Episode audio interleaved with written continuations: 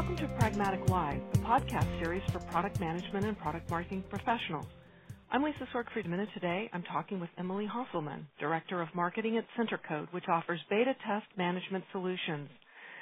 CenterCode is committed to helping companies of all shapes and sizes improve their products through successful customer validation, also known as beta testing. As Director of Marketing, Emily is responsible for expanding the reach and scope of CenterCode's marketing efforts to help more companies achieve customer validation for their products. Today we're going to discuss the value that beta can bring to the table and walk through the process of running a solid beta test for your product. Thanks for being with us, Emily. Why don't we get started um, with just a definition of beta testing? Perfect, yeah. Beta testing is the stage of testing that comes after QA. So after the people on your team have thoroughly tested the product in the lab, um, after alpha testing but before release. And it's real people in real environments using the product as though they had bought it. So it's not friends, family, or employees, but volunteers that fit your target market using your product. And then during the beta test itself, you're then collecting feedback on the customer experience. So you collect bug reports, feature requests, journals, discussions, run surveys, have testers complete tasks or submit videos. Whatever feedback you really need to make improvements to your product based on that customer feedback so you can launch a product that you know is really solid. Um, it's really your chance to see if product, if the product is delivering what you think it is and what your customers expect it to once it's out in the world. All right. Well, can you talk us through the process? You know, maybe give us a, an overview of the beta testing process. Sure. So most beta tests follow um, a couple basic stages. So there's the planning stage where you're really figuring out um, how long your test is going to be, how many testers you're going to have. Then you go into recruiting. So how do I find the exact right people to test my product and put it through its paces? Then you're dis- distributing your product um, and getting it into the hands of, of your volunteer testers. Next, you're managing the test itself. So collecting that feedback, keeping your users engaged, giving them things to do. Um, then once you've collected everything you need, you close out your test, thank your testers, get your product back, and then the final stage is distributing that data into uh, the hands of the right people at your company so they can do something with it. All right. Well, you make it sound simple. but I have a feeling it's not. not so much. Yeah. Well, why don't you take us through each of these steps in a little bit more detail, starting with the planning phase? Okay. So the planning stage is key. Um, running a beta test um, is really comes down to the planning that you put into it um, at the very beginning. So the first piece is to get all of the stakeholders at the table. So every everyone who can benefit from beta, so that you really understand their goals and can collect feedback that's useful to them once you have the your customers using the product. Um, and so from there you can set your objectives. I've found that a lot of companies just view beta as a QA exercise, as just a way to find some final bugs before their product's out in the world. But it can do a lot more than that for your marketing team, your support team, product management, your usability folks. All of them can benefit from how users are, are really reacting to your product. So if you can all put your heads together and set some objectives for what your test um, can achieve, that will put you in a really good place to get started. And then the next thing you need to figure out is how big and how long your test needs to be. So how many testers do we actually need to cover our full target market and make sure that we're getting a full picture of how our product does? And then how long do they need to use the product so that we can really get an idea of the customer experience and, and if it's delivering what we want?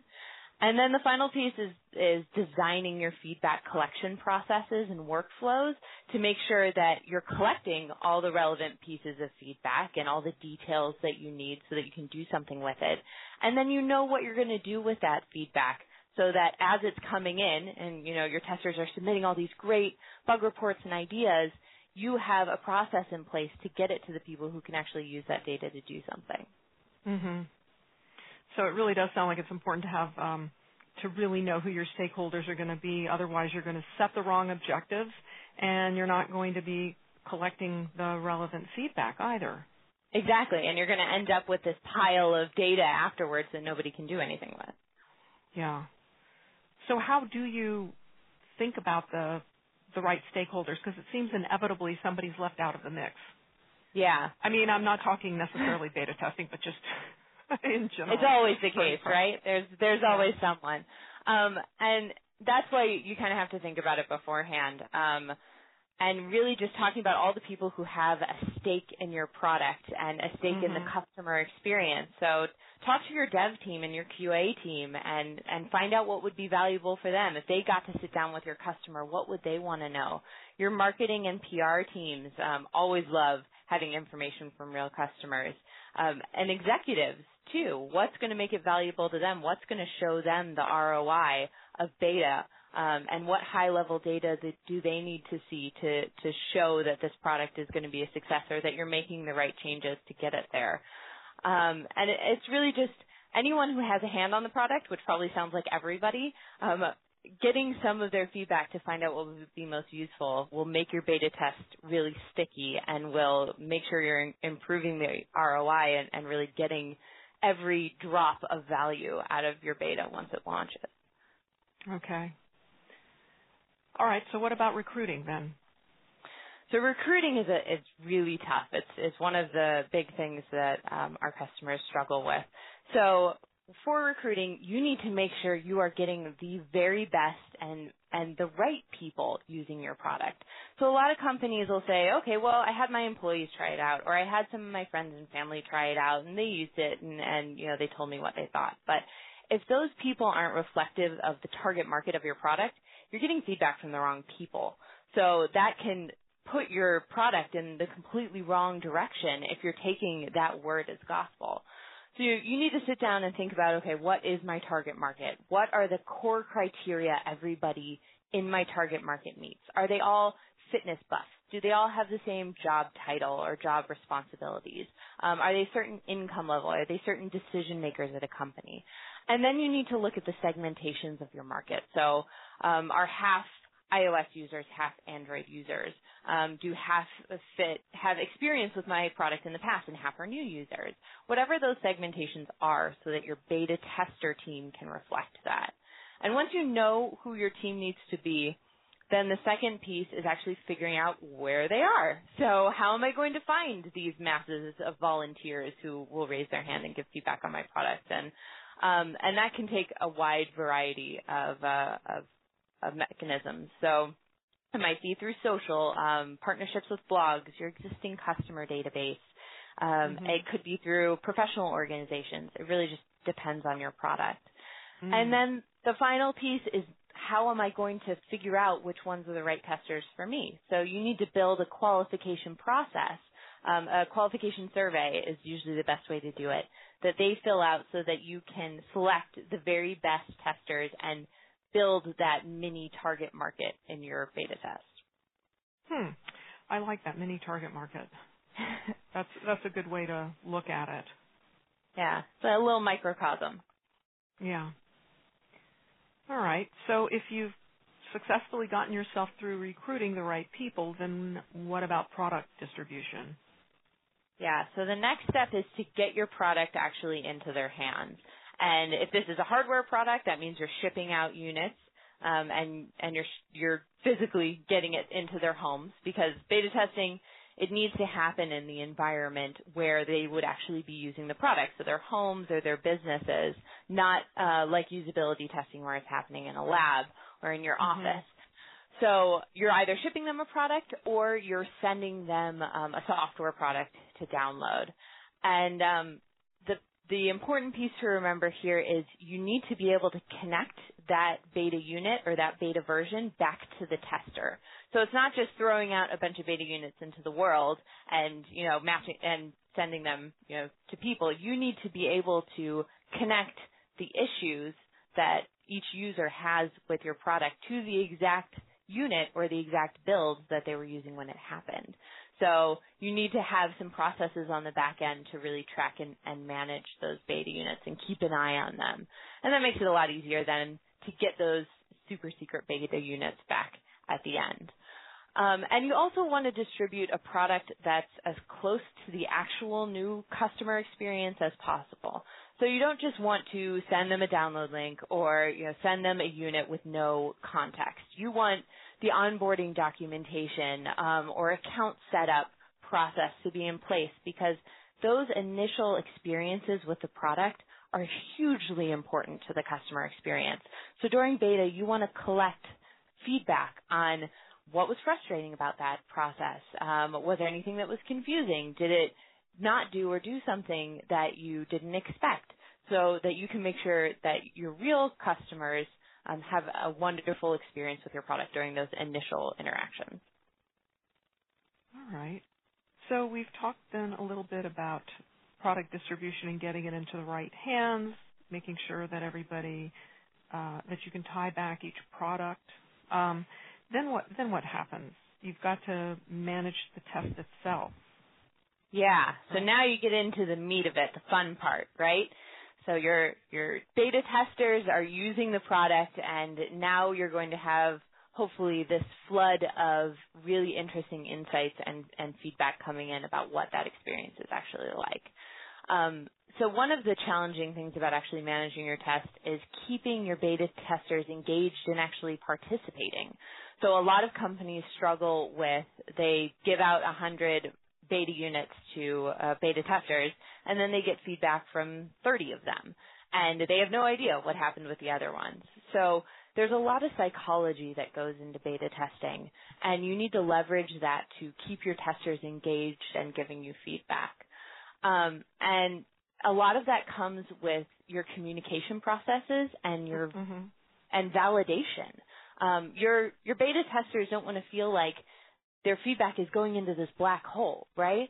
And so it's it's incredibly important that you acknowledge them and say, "Hey, thanks. That was a really useful bug," or "That's a really interesting idea. Um, can you tell me more about that, or how you would use this feature if it was in the product?" And just those little gestures um, will really make your testers feel like they're being listened to, and it they'll pay you back in tenfold in more data and more time with your product and more detailed feedback. Mm-hmm. Um, then the second piece is actually collecting and processing the feedback. So you're going to have things like bug report forms, feature request forms, um, discussion forums, surveys that you're having them fill out and then you need to be cleaning and processing that data on the back end so that your stakeholders can then use it. So you need to make sure that your forms, for example, are complete and they're collecting all the information your QA and dev teams need, but aren't collecting a bunch of useless information that's just making it frustrating for your testers to submit a bug report each time. So, you know, say for example, um, if it's a smartphone app, you can collect information at the beginning about the type of smartphone they have, what version of you know Safari or Chrome that they have, um, or what version of the OS that they're using. Then you have all that data and you've collected it once, and you don't need to collect it every single time on your bug report form. So it makes it a lot easier for your testers to submit bugs once the test is going. Okay. Well, we, you know, we've talked a little bit about um, getting up to the test itself, but are there any numbers that people would want to aim for for the number of participants in a test, or does it vary depending on the product? Yeah, that's a tough one. What I've actually found is that companies tend to think that they need a lot more beta testers than they actually need. Um, they'll come to us and say something like, I need 5,000 beta testers to get feedback. And usually you don't need that big of a pool unless you have incredibly complex segmentations and target markets that you're trying to meet. Getting, trying to manage that many people um, is, is going to be incredibly time consuming and you're probably going to get a lot of the same feedback over and over again. So we usually find that tests around 100 to 200 testers um, is a good place to be where it's manageable and you can still have a diverse enough tester pool that you're covering a lot of ground. Okay. Well, and then when you when you pull these people, does it matter at all geography? I mean, I know that that you've got to focus on your um, segment, you know, market segmentation and mm-hmm. the uh, the core criteria, but um, does that kind of thing matter, or again, is that something that just d- depends on the product and and who the actual customer is? Yeah, that's really going to depend on your target market and kind of your objectives for the project mm-hmm. as well. So we've seen some companies that maybe they want to beta test in one specific market and, and the product will go national eventually, but for their initial beta test, they want to test with one market so that they can focus on some of the variables um, that it would eliminate basically some of the variables that they might have to deal with if they're trying to do a nationwide test. So mm-hmm. they only want to focus on users in Minneapolis, um, but they're going to you know take that feedback into account and maybe run something larger scale later. So you definitely don't want your team to be out of balance. So if you're trying to get a good spread of the U.S. population and all of your testers, you know, are uh, in California and New York, then you're probably missing the mark on some of your um, target market. So you you want to kind of, unless you're trying to reach a specific objective, you want to kind of go for balance. Okay. All right. And then once you've managed the test itself, you've got your test, your testers, and you're collecting feedback from it. Uh, how, what do you need to do next? So next you need to close your test. And usually you're going to know from the very beginning kind of how long you want your test to be. Um, some companies will try and just keep it open-ended and say, well, we'll we'll let the beta test go on as long as we're getting feedback. But it's really better to have a time frame that's associated with your objectives. So, you know, in one week we're focusing on the onboarding experience, and the next week we're focusing on, you know, the um, these three key features, and the, and really aligning your timetable with your objectives. So you have an end date um, where then you can close out the test. Your your testers understand how long they're kind of on the hook to be involved in this, and you have a clean ending instead of things just kind of petering out. Um, and once you start to close your test, it's you're collecting the units, um, assuming you need to collect the units. You can also, uh, if your product is stable enough, let your testers keep the uh, beta unit as a thank you for their participation, which lots of beta testers love actually getting to keep the product that they help to improve. So that can be a really nice gesture. Um, but if you do need to collect it, you can time bomb um, your software if that's appropriate to make sure it's not usable afterwards. And um, then if you're collecting units, you just need to make sure you set up that expectation early. So um, at the very beginning, send a return shipping label when you ship the unit to the testers with instructions on how to return it. And uh, most of the time, just some gentle reminders and setting the expectations up early will make sure you get the units back really quickly. And then the other piece of closing your tests um, is just thanking your testers. It's a small gesture, but it means a lot to your testers of just taking that final moment to acknowledge this and say, you've done a really valuable thing for us. You've helped us improve this product. We care very deeply about how our customers feel and, and we really appreciate you taking this time. Um, that will help your testers feel appreciated and it means more to them often than, than a gift card or any other thank you gift that you give them and it'll set you up so that you have enthusiastic testers the next time that you need to call on the community to uh, to come back and give the next version of your product a, a good run through. Mm-hmm. So to me, then, I'm thinking the flip side of this is when you're soliciting testers in the first place.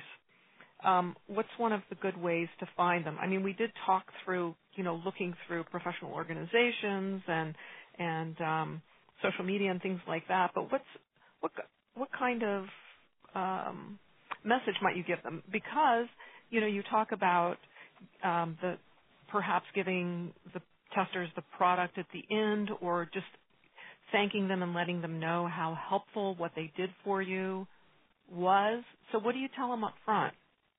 Yeah. We very specifically don't tell our testers um, about any incentives or thank you gifts that they're going to get. We do give everybody who participates some sort of thank you gift, a gift card, product, something like that at the mm-hmm. end. But we don't message that up front. And that's because you don't want to attract people with the wrong motivations. So most of your messaging should really be focusing on the beta testing experience, getting to improve the product, getting to work with developers to um, make a product that they use in their daily life better. And that is a really motivating factor. And if you collect testers and select testers that are motivated by that naturally, then they're going to give you much better feedback um, than the ones who are just motivated by a, a gift card that they think they're going to get at the end. So one of the ways that you can do that is with that qualification survey that you have at the beginning, put in a couple open-ended questions about why are you interested in beta testing for us? Um, what, how do you use this type of product in your day-to-day life? And the ones that are detailed and passionate will kind of naturally come out, and those are the ones that you want to pull in and will be your all-star beta testers. Mm-hmm. Well, so when you have these uh, questionnaires in the beginning, do you weed people out? I mean, are, or do you just kind of tier the the people? Yeah, we we definitely weed people out. We're incredibly selective um, with our testers, so we'll usually recruit between five and 10 times as many testers as we need um, into a test and then go through them and pick out the very best ones for each test. Um, and yes, we're we're very picky, and I mm-hmm. recommend mm-hmm. all your listeners being picky too.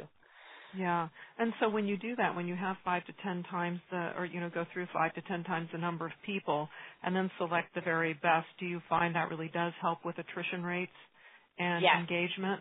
Okay. Yeah, and that will give you a much higher participation rate once they're in the test by taking the time to really select those ones who are showing signs that they're really going to be engaged testers.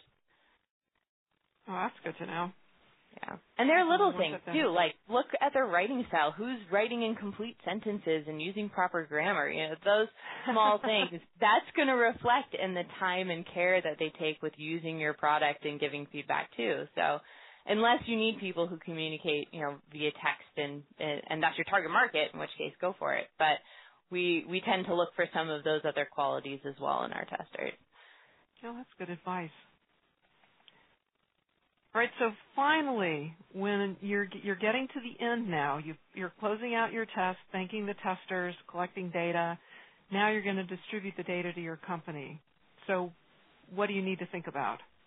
Yeah, this is the the big part, right? This is what you've worked towards, and you've collected all this amazing feedback, and now you need to get it into everybody's hands so they can actually do something with it and make your product um, even more amazing before it goes out to the world.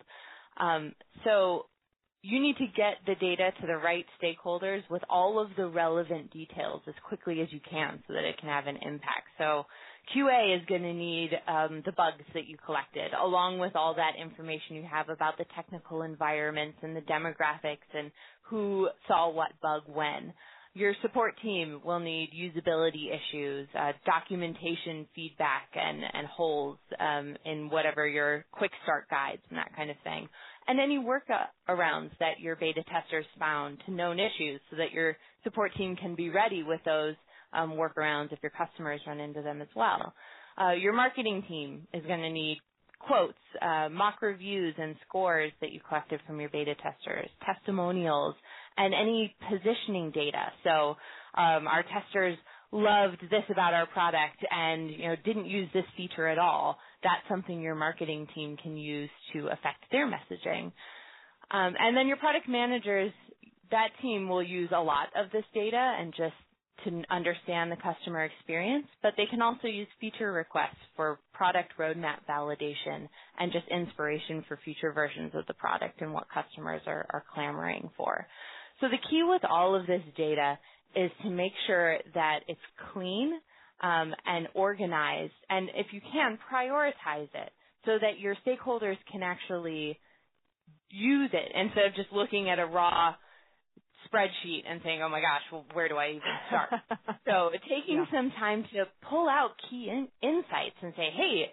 This surprised me, but our testers were saying this, or you know, overwhelmingly, our testers found this to be problematic. Pulling out a couple of those insights and saying, "Hey, these are the big things that I think are important to you as a stakeholder coming away from this test," will kind of get them started and thinking um, about how they can use the data to to make an impact on the product. Well, that's good to know.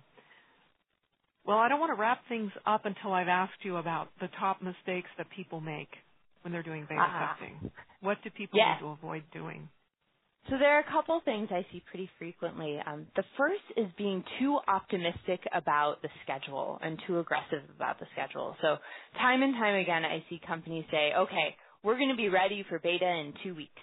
Um, we don't have the app yet, companion app, uh, but but we'll be there. And you know, a month later, I'm still hearing that. So um, be realistic with the time frame and your schedule and, and make sure that you have time to absorb a couple of delays if, say, the latest version of, of your software or something holds um, the process up.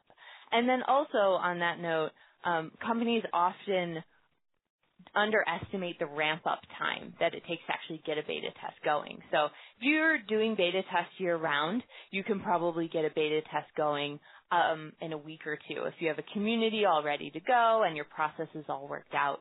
But if this is a new area for you um, and a new skill set, you're going to need probably a month or two to build that community, get all your processes in order, and make sure everything's solid before you can go.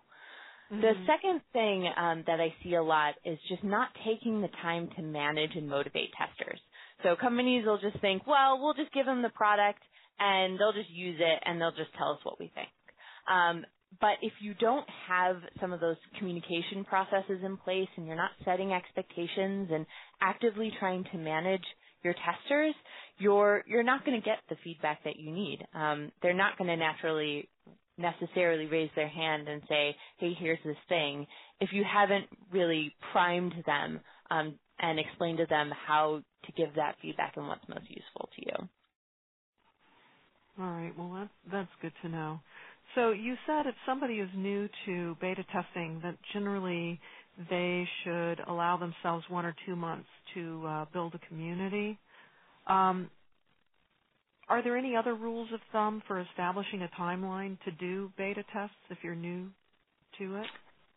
I think the sooner that you can start thinking about it, the better. Um, customer feedback can provide all sorts of value throughout the product development um, life cycle. So if you're really early in your product's development, you can start getting feedback from from customers early, um, showing them wireframes, asking about features, and that will kind of get you into a rhythm of building that community of users, finding out who gives good feedback, finding out how you're going to use the feedback on a smaller scale before you even get to the beta phase and want to do something larger. So toying around with some of that, those customer feedback mechanisms and, and some of the processes earlier in your product development can get you ready to go once the beta phase comes. Okay. Well, I like that. It sounds like that's um, it's just really smart to get customers involved. You know, to get their feedback throughout the life cycle, even yeah, before the beta testing. So we make a lot of assumptions about our products and and how much customers are going to love them, and sometimes it's a little hard to uh, just get real customers using it and hear that maybe some of those assumptions and hypotheses were, were not exactly accurate. So the sooner that you can start getting feedback from real users and, and testing your own assumptions about your product, the better. Great. Well, thanks so much for being with us today, Emily. Uh, you've given us a lot to think about for the uh, basics of beta and beta testing 101. It was a lot of fun. Thanks for having me. To learn more about beta testing, check out our website, pragmaticmarketing.com. We've got articles, webinars, ebooks, and white papers to help you become more market driven. CenterCode also offers a resource library with detailed resources on beta testing. Check them out at centercode.com slash library.